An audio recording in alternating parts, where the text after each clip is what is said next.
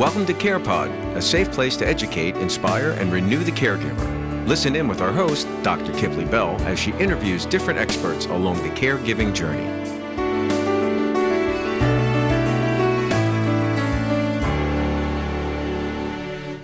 So, I am here with Dr. Beth Watt dentist. She has been in dentistry for 22 years. So awesome.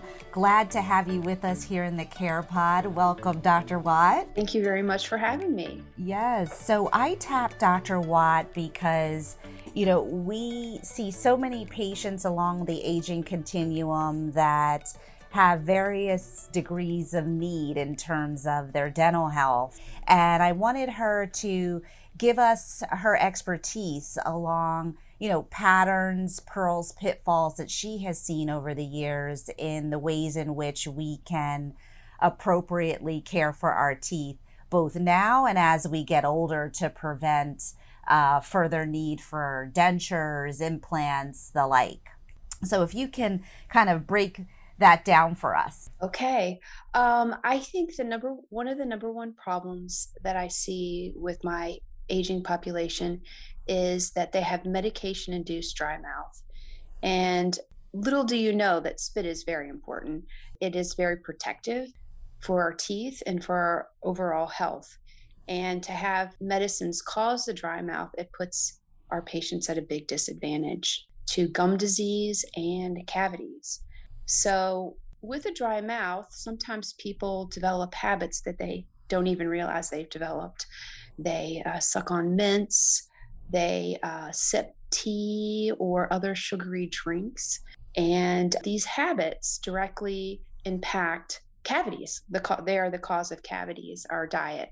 What I encourage patients to do who find themselves with dry mouth, either from medicine or a medical condition or even CPAPs cause dry mouths, I encourage them to stick to water between meals and uh, enjoy tea and coffee, but just during meals. Sipping is a very dangerous habit for your teeth, and uh, regular dental visits, obviously, to control gum disease. And I think we call it the three, where we brush, floss, and rinse, um, are all very important for your oral health. Yeah. So tell me about the whole, you know, so we have the medica- medication induced dry mouth, we have autoimmune diseases yes. that patients are on that can contribute to this. So, what's your take on prescribed meds for dry mouth versus supportive care in worst cases? You know, patients that have severe circumstances where even the standard recommendations are not helpful. There are medications to help with increasing your your saliva but all mm-hmm. medicines come with other side effects. So you have to look at the pluses and minuses. Uh, my opinion as a dentist is the first thing you should start with is drinking more water. I think a lot of people are walking around dehydrated and they don't know it. Another thing that I encourage people to do is chew sugar free gum. Uh, sugar free gum actually stimulates salivary flow to also look at your diet. Sometimes we eat foods and drink things that actually cause us to become dehydrated, like caffeine. Excessive caffeine can actually, you know, result in people going to the bathroom more frequently and losing fluid. Those are the, the top three that I would recommend. Interesting. So tell us about the flossing. You know, we we've read studies that flossing is good for cardiovascular health and and dental health in tandem. Any floss that you recommend, frequency of flossing? Tell us about, you know, your recommendations there. Well, that's a very interesting thing. Flossing can be very difficult with for people that have limited mobility with their hands for, you know, whatever reason. There's all kinds of floss aids there's uh, floss threaders and these devices that make it easier if you go to the dental section in a pharmacy, there's all kinds of floss aids. We recommend flossing once a day. There's a number of flosses. You know, I think whatever works best for you, it's a trial and error kind of thing, but generally the dentist uh, can give you samples. I like, I personally like the floss called Glide, G L I D E. It's very thin, it's easy to use, it doesn't tear or rip. Nice. So I, I want to back up a little bit. I ask all my guests their why. You know, what prompted your interest in dentistry? You know, what keeps you going and motivated even now, decades later in practice? in terms of your enthusiasm for the field? I I'll be honest, I kind of fell into dentistry. It wasn't something that I grew up knowing that I was going to do, but it's it fits my personality very well. It's very uh, procedure oriented. It's a very social profession. I enjoy my what I enjoy most about the profession is catching up with my patients and talking to them about you know their children and grandchildren and their trips it's i get to experience life for years with them it's that relationship is is what i really enjoy most about my job nice nice so can you explain the different options for older patients you know in terms of you know i i, I had an older patient the other day ask is it inevitable that every older person will lose their teeth and you know, trend towards denture placement or implants? And what is your offering or feedback for patients that you know might not have access to care and so want to lean on uh, dental schools for dental health and implants and periodontal procedures that way to, to try that avenue my first piece of advice is routine healthcare and home care. I think that is uh, prevention in my perspective is the most important thing. I have a lot of patients in their 90s that have you know most of their teeth. So when I hear people say that it's part of aging, there are medical conditions unfortunately that can can contribute to tooth loss, but it's not definite. If you take care of yourself and seek routine dental care, whether that be at a, a clinic setting like a dental school, which you I have to say, I feel like you do receive good care. You have at the dental school, there are hygiene programs in our area that look for patients to clean their teeth at a much less expensive cost. They take x-rays and clean their teeth and they are they are there as patients to to be learned on, but there's always supervision and so that would be a less expensive option. A dental school, also a less expensive option. The trade off is time. Usually in those settings, for less expensive care, you are, it's taking a lot more time. But I think we should empower ourselves, watch our diets, and brush frequently. You know, not develop bad habits like we talked about earlier, like sucking on candy and sucking on mints. Absolutely. What what is your ultimate dietary no-no across the ages? What I see most people mistake is that they sip on drinks all day. You know, people talk about drinking coffee all day because they need the caffeine, which I understand. I get tired mid afternoon, but it's a matter of drinking it not over a long period of time. Just have your coffee, drink it, and um, move on. And then also after you have something like that, you know, rinsing your mouth with some water. I think that is the number one mistake is the snacking and sipping. And that's interesting to me. So this kind of sipping concept uh, is that because you know it's a cumulative effect of minute staining and stay in the mouth over the day versus the one shot, if you will it's every time you drink or eat something that has sugar and acid, it takes a certain amount of time for your mouth to recover from that. And if you're constantly exposing your teeth to sugar and acid, you're you don't rebound. Mm. So your mouth doesn't have a chance to recover from that. So that that's why it's important not to basically soak your teeth. Yeah. Um, Very good that, teaching. Yeah. Uh, and tell me about toothpaste you know, where there's so many options. You know, there are soda, gel, you know, whitening. Yes, I usually tell my patients that don't have significant uh, issues to use plain Jane, Crest, those types of toothpaste. For patients that have a that develop cavities very quickly, there is a high fluoride toothpaste. And then for patients that have dry mouths, there is a toothpaste called Biotene, which is to help kind of moisten the mouth. Dry mouth is um you don't know you have it until it's extreme.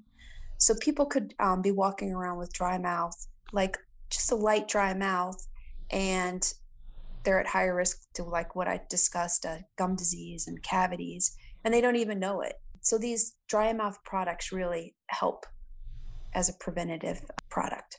Okay. And lastly, tell me dentures versus implants. At what stage d- does the person even have an option uh, versus a, you know, a full inserted device versus, you know, a frontal right. implant, etc.? That is something that has to be evaluated by each person, each each patient, because if a patient has had tooth loss for a long time, or they have significant health issues, they're not candidates for implants. The the best the best thing obviously is to keep your teeth. Yeah. But if that doesn't yeah, but if that doesn't happen, implants are gold standard for re- tooth replacement and then dentures and partials. Dentures and partials for some people it's it's their only option and the only way to determine that is you know to go in and see a provider and, and be evaluated now are the implants indefinite or is there a time when they have to be replaced as well like if, if a person has had them as a young or old if you will you know 60s or so and then later yeah. on in life uh, i tell patients that nothing is 100% but implants have the highest success rates of any any option that we can provide for a patient, whether it be root canals and crowns and patients with implants. I personally have implants and they've been in for over 20 years without nice. a problem. Nice. So, but I say that people do crazy stuff and they can't, you can lose an implant. I don't want to say it's, it's, uh, impossible. Right, right, right. It's not bulletproof. Right, bulletproof, I should say. Uh, and the ways in which you know we've we've all grown up with these images of you know the dentures in a cup and so forth. How are the dentures cared for and preserved these days? You know that hasn't changed. Okay. Uh, to be honest with you, uh, we have products that uh, patients you you soak your plates in overnight. You brush them, take them out, brush them, rinse them, and then you soak them overnight. It's important not to sleep in your dentures or partials. To give your, I always tell patients it's like sleeping with your socks on. I guess some people sleep with their socks on, but it's a good idea to give your, you know, your mouth a break. Yeah. Um, and so we don't recommend sleeping in your plates, but you know, cleaning them regularly. Just just like you brush your teeth, brush your plates. Um, they have their special cleansers to brush your plates with and special toothbrushes that obviously that are bigger and cover more surface area so that you can get those get those nice and clean. Nice. And are they soaked in water or is there a specific you know do they avoid mouthwash for staining or? Um, you want to soak them there's a special denser uh, denture cleanser that mm-hmm. you can get at, at the pharmacy or your grocery store. That's what i would use mm-hmm. instead of just water so tell us about the frontiers of dentistry. Anything new and exciting in terms of d- development in the field? Well, I mean, we're seeing a lot of changes with with orthodontics. Um, there's some braces. They're not the typical braces that you know that we grew up with. We're doing more of the clear braces. There's a lot of changes with um, implant dentistry as far as things we can how we can provide replacements for patients. I would say those are the two most exciting places. As, and, as and the type of uh, material used, I've noticed, has changed from your traditional cavity uh, we, for safety, correct? We don't place in our practice, we don't place the silver fillings anymore. And some of that is environmental for environmental reasons because the uh, the old silver fillings have a small amount of mercury in them. Um, we have gone to the all resin or tooth colored fillings. Nice. Anything else that I might not have asked that you like to share with us? I think we've we've done a pretty good job covering stuff. you know, uh, yeah, it, it, dentistry is if, if you have a wonderful relationship with your dentist, I think that they can take care of you. The mouth is an indicator of like your overall health just like your eyes, your teeth, they're very important for speech and social and enjoying life. And so, you know, I encourage everyone to take care of them as best they can. You know, enjoy life. Yes. Well, I'm so thankful that you took the time, Dr. Watt, to share your expertise with us in the Care Pod and let us know. So, this is an international podcast. Uh, Dr. Watt is located in New Jersey. So, for our New Jersey listeners, uh, please let us know where you practice, how one can schedule with you, etc. I uh, practice in a small town in southern Jersey, Medford, New Jersey. It's Simply Beautiful Smiles. It's a group practice, and we have all the special specialists in the practice, uh, which is a nice thing for our patients. Nice. And tell us how one can get to, to uh, Simply Beautiful Smiles. We have our office number is uh, 609 953 7123. It's a direct number. Also, you could just look up Simply Beautiful Smiles. We have multiple, you know, office locations. If there's one that's closer to you, we, you know, are all over the state and expanding. Awesome. Awesome. Well, thanks so much again. I really appreciate your time and your expertise and, uh, you know, bringing us up to speed on what we need to be doing. No sipping, no sipping. No sipping. okay. Awesome. Awesome. Great information right from the source. For more information on how to caregive like a boss, check out impactfulcaregiving.com. Want to be a guest on the show?